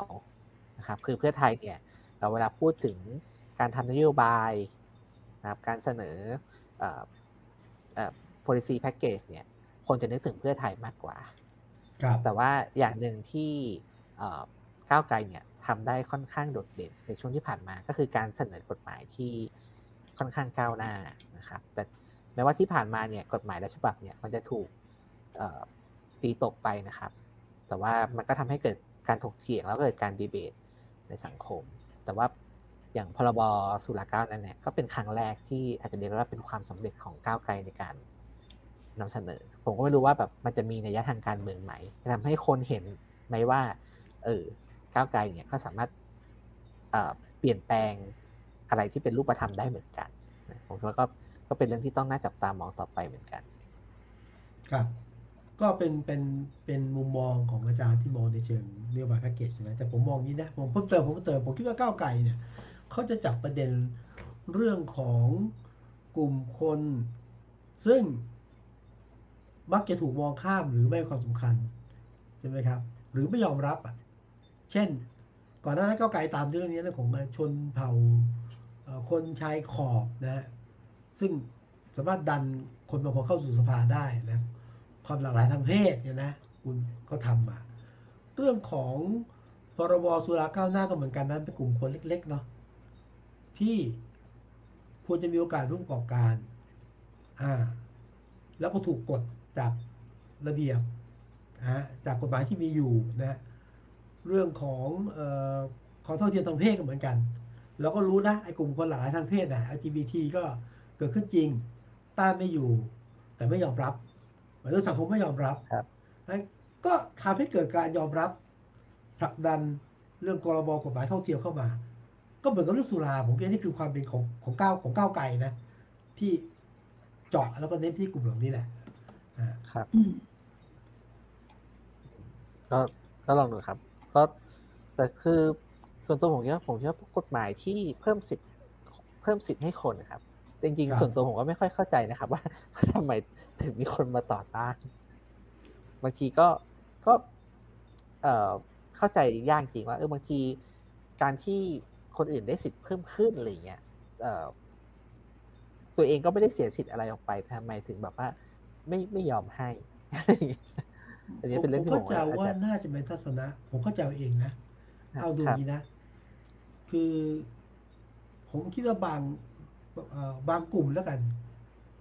คือถ้าคนคิดว่าเอ่อคนที่แต่งตัวไม่สุภาพเข้าสภา แต่จริงๆไม่ใช่ไม่สุภาพ มันคือชุดแต่งกายประจำกลุ่มหรือชนเผ่าเขาอะครับ นึกออกไหมผมเคยเป็นนักข่าวนะ สมัยเมื่อโอนานแล้วล่ะผมก็มีคนจากบนดอยลงมามาที่สภาเนี่ย ก็แต่งชุดท้องถิ่นเขาอะเขาไม่ให้เข้าสภาเขาถือว่าแต่งชุดไม่สุภาพนั้นผมบอกว่าทัศนะคนต่อเรื่องเนี้ยนะความสุภาพการเคารพสถานที่เครื่องแต่งกายมันมันมันคนไม่ยอมรับอีกคนกลุ่มหนึ่งอะคือหรือหรือให้การรับทางกฎหมายเขาก็ยอมไม่ได้อะใช่ไหมฮะหรืออย่างเรื่อง สุราเสรีเหมือนกันคน ผมว่าคนมีสองมุมนะมุมทุกคนส่วนใหญ่ถ้าไม่ได้ศึกษาก็รับไม่ได้ที่แบบอ้าวอยู่ๆจะให้คนมาขายเหล้าเสรีเอาแล้วมันก็เมากันแย่สิเอาแล้ววัยรุ่นไปติดเหล้ากันตายเหรอเอาแล้วสุขภาพไม่แย่เหรออะมันก็แบบเนื้ออกไหมไม่ไม่ยอมรับ ไอ้สิ่งเนี้ยใช่ไหมครับ ทัศนะนะ หรืออย่างครับความเท่าเทียมทางเพศผมคิดว่าคนส่วนหนึ่งแล้วกัน ก็ไม่ยอมรับความมีอยู่จริงอะ ของความหลากหลายทางเพศอะ และรับไม่ได้อะที่จะมีการรับรองอย่างถูกกฎหมายอะอืมบางทีก็ไม่เกี่ยวกับเรื่องเรื่องเอ่อคะแนนเสียงเสียเปรียบได้เปรียบแต่ว่า ทัศนะมันมันต้องใช้เวลาการเปลี่ยนแปลงหรือต้องหลายๆอย่างมันจะเปลี่ยนไงอืมครับอืมก็รอดูครับ ก็ไม่รู้เขาจะถ่วงไปเอ่อผมล่าสุด รอบนี้มีมีโอกาสได้เข้าไหมไอ้ไอ้ายได้ตามไหมครับค่ะเขาเท่าเขาถ่วงที่ไป เท่าที่ตามคร่าวๆก็คือยังไม่ได้เข้านะคะ แต่ว่าจะได้เข้าในเอ่อเร็วๆนี้หรือเปล่าก็ต้องรอดูอีกทีหนึ่งด้วยครับผมครับนี่ก็เป็นตามหาตามอยู่ห่างๆเหมือนกันค่ะ แต่ว่าเอ่อวันนี้มีเรื่องที่อยากจะชวนคุยก็คือเรื่องที่เขาเพิ่งปลดล็อกกัญชาเป็นวันแรก โอ้ดีเรื่องใหญ่เลยอะ ตรงกับวันนี้เลยนะคะ 9 มิถุนายนผลล็อกเก้าวันจะอ่าเรื่องนโยบายกัญชาเสรีเนี่ยค่ะพี่วิสุทธ์มันครับก็เป็นนโยบายหลักของภูมิใจไทยที่หาเสียงไว้เมื่อนานมาแล้ว แล้วเขาก็ใช่ใช่พอเสนอปุ๊บก็มีการได้ยินมาว่า รับลูกกันอย่างฉับไวแต่ละหน่วยงานต่างใช่ๆอะมาเอาเอาเอาเอาไว้ง่าย ๆ ก่อนว่า พอมาถึงวันนี้แล้วปลดล็อกแล้วเนี่ย ภูมิใจไทยได้หน้าได้หน้านะคะไอ้ว่า ก็ไม่วันที่ฉลองที่บุรีรัมย์อะอืมเมืองหลวงแห่งกัญชาก็ก็ต้องยอมรับเอาทางการเมืองก่อนนะดูการเป็นจริงเนี่ย เรื่องนี้ก็ขยับมาหลายฝ่ายเนาะแล้วเพิ่งยิ่งจำได้ไหมฮะกระแสที่จริง ๆ เกิดจากคนในชุมชนหรืออย่างกระทั่งอาจารย์เดชาสิริพัฒน์อะพี่เดชาเนี่ยค่ะครับเอ่ออันนี้ก็เป็นกระแสเอ่อไอ้ไอ้นี่แง่การการเกิดขึ้นของเอ่อภูมิปัญญาของชุมชนของชาวบ้านทางการแพทย์มันมีอยู่ไง แต่ว่าต้องยอมรับว่าภูมิใจไทยก็ดันเป็นนโยบายที่จนเกิดมีการเปลี่ยนแปลงและการยอมรับอะก็ต้องยอมรับก็ต้องให้เครดิตเขาแหละนะฮะแต่ประเด็นวันนี้คือว่าพอเอาละพอปลดล็อกกัญชาเสรีก็เนี่ย เดี๋ยวเราสามคนไปลงทะเบียนแล้วก็จะปลูกได้ใช่ไหมปลูกได้ กินได้ ดื่มได้อะไรเงี้ยขายได้ แต่ว่าต้องค่ะไม่มีอะไรเขาเรียกอะไรสารแร่ไม่ไม่เกินเท่าไหร่สองอันนี้ประมาณเนี้ยนะ คนก็เป็นห่วงไงว่าให้ตกลงปลดล็อกแล้วแต่ว่าคืออย่างนี้ประเด็นคือมันมีการปลดล็อก วันที่ 9 มิถุนายน แต่กฎหมายที่เกี่ยวข้องกันน่ะ เช่น เอาไม่ไปสู่เรื่องของการเสพเพื่อความบันเทิงจะทำยังไงเยาวชนจะติดไหมอะไรเงี้ยนะ หลายเรื่องอะ มันออกกฎหมายไม่ทันไง ก็ต้องปล่อยผีไปก่อนโดยใช้พรบต่างมามามามามามารองรับไปคนก็เลยมีการกังวลว่าจะเอาไง นะฮะทางนี้เขาก็บอกว่าเดี๋ยวตั้ง เราจะมีการตั้งคณะทำงานขึ้นมานะฮะหลายอย่างเลยล่ะเพื่อจะอุดช่องว่างที่ว่านี้ก็กลายเป็นประเด็นประมาณนี้ตอนนี้ก็เป็นอย่างเงี้ยครับนะแต่ว่าอืมตั้งแต่วันนี้พรุ่งนี้เป็นต้นไปเราก็คงจะเห็นกันแชร์ ขายกันเกิดแล้วล่ะมีคนก็เตรียมมาเยอะแล้วก็จะขายไปแจกตั้งแต่อะไรอย่างเงี้ยนะจะเหมือนใบกระท่อมไหมครับพี่พี่วิสุทธ์คือเดี๋ยวนี้อืมเวลาเวลาไปติดตามสี่แยกเนี่ย ผมจะเห็นคนขายใบกระท่อม กันอ่าผมทั่วว่าไปเลย สภาพจะเหมือนกัน คือจะเหมือนกันคือเดี๋ยว แต่ผมว่าจะมาแนวกระท่อม คือกระท่อมเนี่ยเอาจิตวิทยาก่อนนะ กระท่อมเนี่ย มันจะปลูกเยอะทางภาคใต้อ่าแล้วก็ครับปลูกกันเยอะแม้ว่าจะแอบปลูกแต่ก็รู้กันนะเนี่ยแถบปทุมธานีมีนบุรีหนองจอกใช่ไหมคือแบบว่ามันเป็นพืชที่ปลูกเฉพาะโซนไงใช่ไหมครับเพราะเวลามีการปลดล็อกกระท่อมเนี่ย มันก็มันก็กินอาณาบริเวณไม่กว้างไกลอะอะแต่พอกระแสมันเกิดก็มีการวางขายอะไรเห็นไหมตามข้างทางเนี่ยนะกระแสก็เกิดขึ้นมาซึ่งผมว่าบรรยากาศที่คล้ายกัน แต่กัญชงกัญชาจะแรงก็กระแสจะแรงกว่า เพราะว่ากัญชาเป็นพืชที่คนสัมผัสได้และคนรู้สึกว่าเขารู้สึกว่ามันผิดกฎหมายมานาน แล้วอยู่ๆก็ปลดออกมาเนี่ยนะคุณรู้ไหมมันเหมือนกับปลดปล่อยอะแล้วเป็นพืชที่ปลูกทั่วประเทศอะ คือ ปลูกได้หาซื้อได้ทั่วประเทศแม้แต่ผิดกฎหมายใช่ไหมและกระแสตื่นตัวมันเยอะ ผมคิดว่าการซื้อขายนี่มันคล่อง แล้วกระท่อมมันคนก็จะทำเป็นเป็นยาใช่ไหมฮะ เป็นยาเป็นอาหารเล็กน้อย แต่ว่ากัญชาเนี่ย เป็นยา เป็นอาหาร เป็นเครื่องอะไรประทินหน้าสมุนไพรนะฮะ แล้วก็ครับแปรรูปเยอะแยะมากมาย แล้วธุรกิจกัญชาไปไกลแล้วตอนนี้คือกัญชามันอั้นมานานอะระหว่างที่กฎหมายไม่ออกนะเอ่อการเตรียมที่จะให้มีการขยายตัวทางกัญชาไม่ว่าทางการค้าเนี่ยนะเยอะมากแล้วธุรกิจพันล้านหมื่นล้านไปไกลแล้วฮะ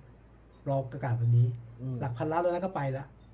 นะฮะก็ก็เนี่ยคือการเปิดกว้าง แต่ว่าประเด็นของกัญชาเนี่ยไอ้ประเด็นของกัญชาเนี่ยเป็นห่วงเรื่องนี้กันนะที่สุดแล้วเนี่ย มันจะตกมือถึงคนไทยหรือเกษตรกรตัวเล็กได้จริงหรือเปล่าอืม นี่เป็นประเด็นที่คนไม่ค่อยพูดถึงเพราะอะไรรู้ไหมครับ เพราะว่าพอเปิดกว้างทางกัญชาเนี่ยนะปรากฏว่าการที่จะไปลงทะเบียนปลูกอะไม่ยาก แต่ว่าถ้าประกาศค้าขายเนี่ย มันต้องมีเงินลงทุนก้อนหนึ่งอะผมจำไม่ได้จริงขอโทษทีว่าเท่าไหร่อย่างไร ครับ นั่นแปลว่า นั่นแปลว่าอะไรครับ แปลว่าต้องมีเงิน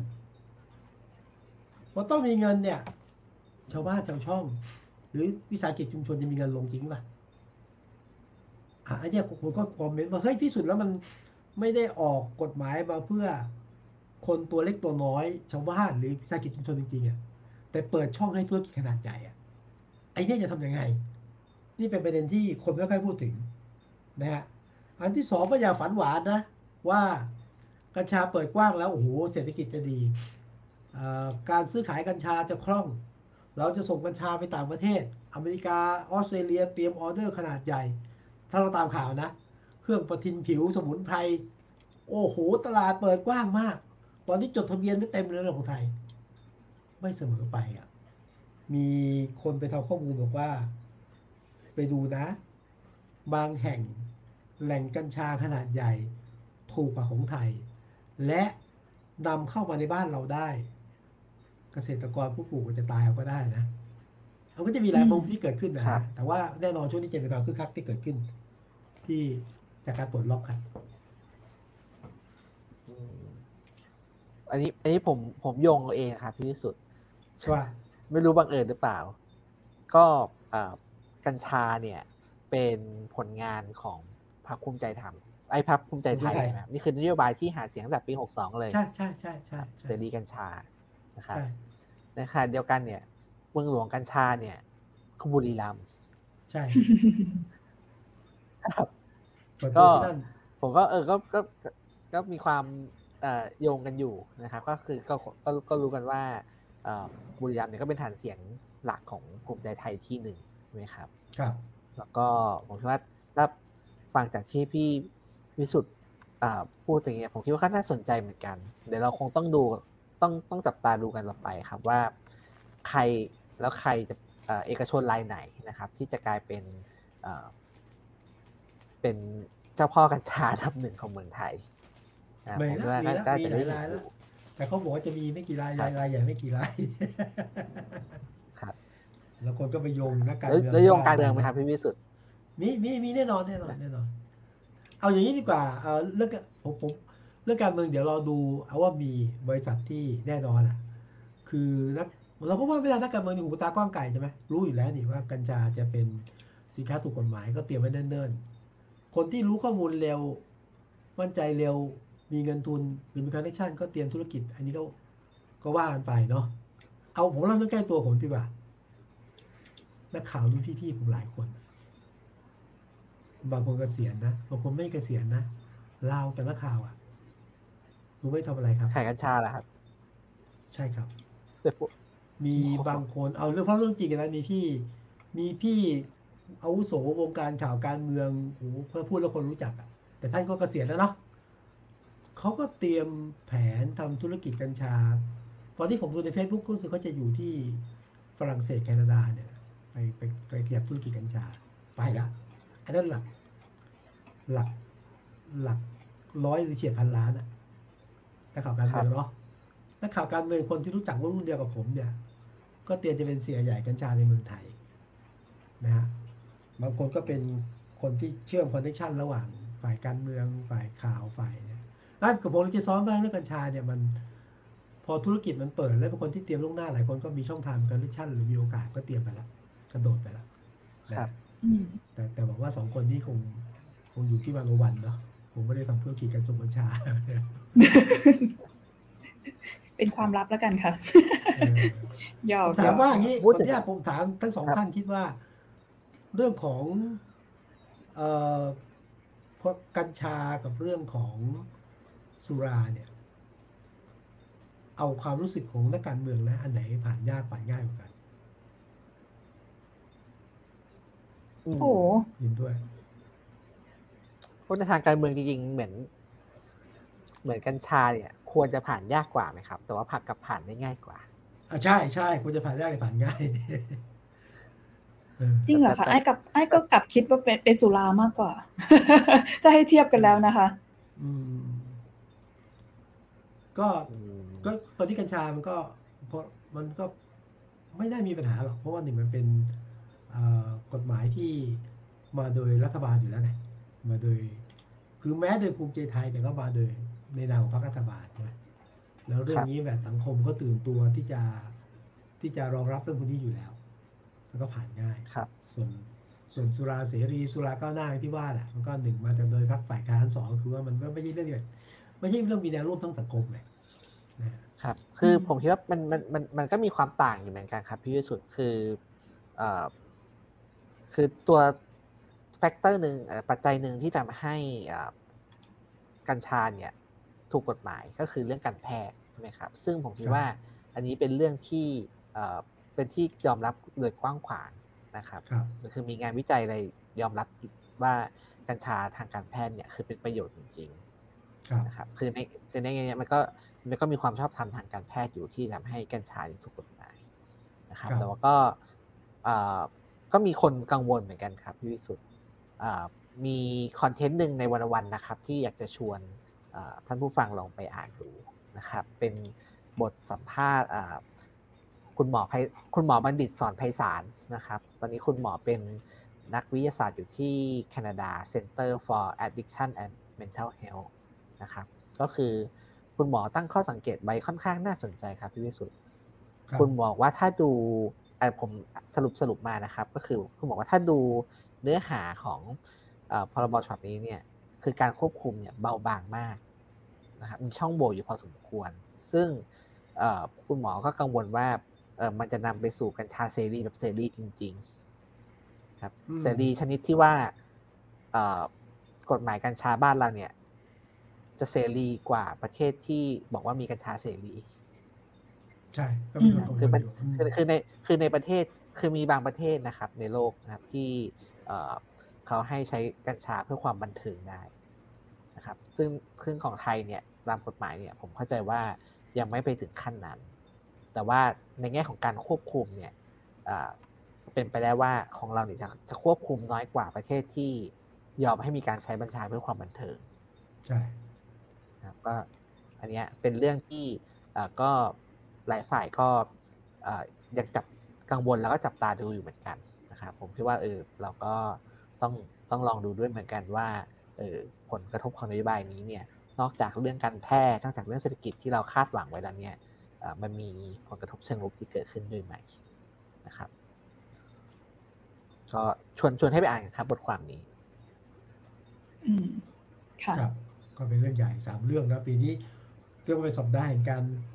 ก็เรียกไงฮะเรื่องเรื่องใหญ่ที่มีการเปลี่ยนแปลงนะ เรื่องของผลล็อกกัญชา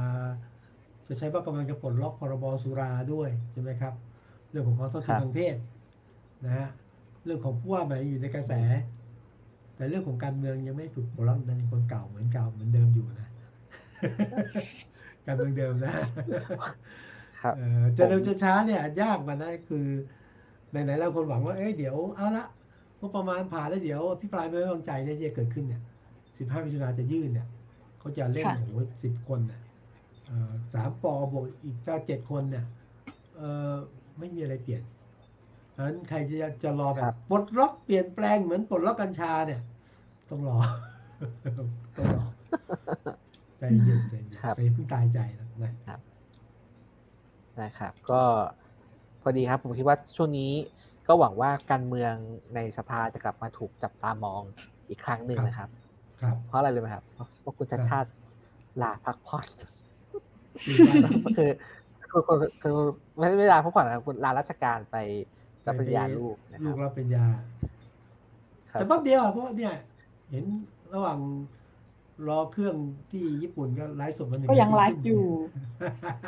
ทำเองด้วยทำเองด้วยคนเดียวได้ครับก็เออครับก็ ครับก็ชวนให้จับตาการเมืองทั้งสองโลกนะครับ ทั้งทั้งกทมแล้วก็ภาพใหญ่ นะครับ ก็ชอบใครเชียร์ใครก็เชียร์นะครับ แล้วก็ตรวจสอบครับก็แล้วก็คิดว่า จะสร้างก็ก็ลองดูครับว่าแต่ละคนเนี่ยจะสร้างความเปลี่ยนแปลงได้อย่างที่คาดหวังไหมครับครับ แล้วก็ดูการเคลื่อนไหวทางการเมืองแบบเท่าทัน ดูให้สนุกนะแต่ว่าจับคนเกมไม่ทันแล้วกันนะตอนนี้ก็มีบรรยากาศแบบ ย้ายขั้วเปลี่ยนพักเป็นเรื่องธรรมดานะไอ้ที่บอกว่าครับ เลือด เลือดไหลไม่หยุดก็เกิดขึ้นทุกพักอะ ดูชนมาก็เกิดขึ้นหลายพักแลนสไลด์ก็ไม่มีจริงยกเว้นคุณชาติชาติ ตั้งพักใหม่เออก็มีนะ คุณวิ่งขวัญเนาะแสงสุวรรณอะเออที่คนชื่อพักอะไรนะคะ พักโอกาส โอกาสโอกาสไทยโอกาสไทยโอกาสใหม่โอกาสไทยการไทยแสงสุวรรณก่อนจบรายการวันนี้อย่า งนี้แหละครับวันวันนี้เราก็จบรายการเรื่องขออนุญาตประชาสัมพันธ์สุดท้ายครับ ก็คือวันจันทร์วันจันทร์ที่วันจันทร์ที่สิบสิบสามนี้นะครับรายการวันโอวันวันออนวันครับเราจะคุยกับสสธัญวัฒน์กมลวงวัฒน์นะครับสสก้าวไก่ที่เป็นหนึ่งในคนสำคัญที่เสนอพรบสมรสเท่าเทียมเนี่ยครับ ก็ลอง ได้ติดตามกัน เพิ่มเติมว่าว่าสถานการณ์เป็นยังไงถึงไหนแล้วแล้วอันนี้เป็นอะไรเป็นประเด็นที่ต้องจับตาครับ ก็ชวนฟังวันจันทร์หน้าครับผมค่ะแล้วก็รายการของเราทุกวันพฤหัสนะคะพฤหัสหน้าเนี่ย คาดว่าน่าจะอยู่หลังเปิดศึกอภิปรายไม่ไว้วางใจวันแรก ก็เดี๋ยวมาดูกันค่ะว่าจะมีเรื่องอะไรที่น่าสนใจให้เอามาคุยกันในวันโอวันโพสคลิปคุยข่าวนอกสคริปต์กันนะคะ สำหรับวันนี้เราสามคนก็ต้องขอตัวลาไปก่อนค่ะ เดี๋ยวพบกันใหม่ค่ะ สวัสดีค่ะ สวัสดีครับ สวัสดีครับ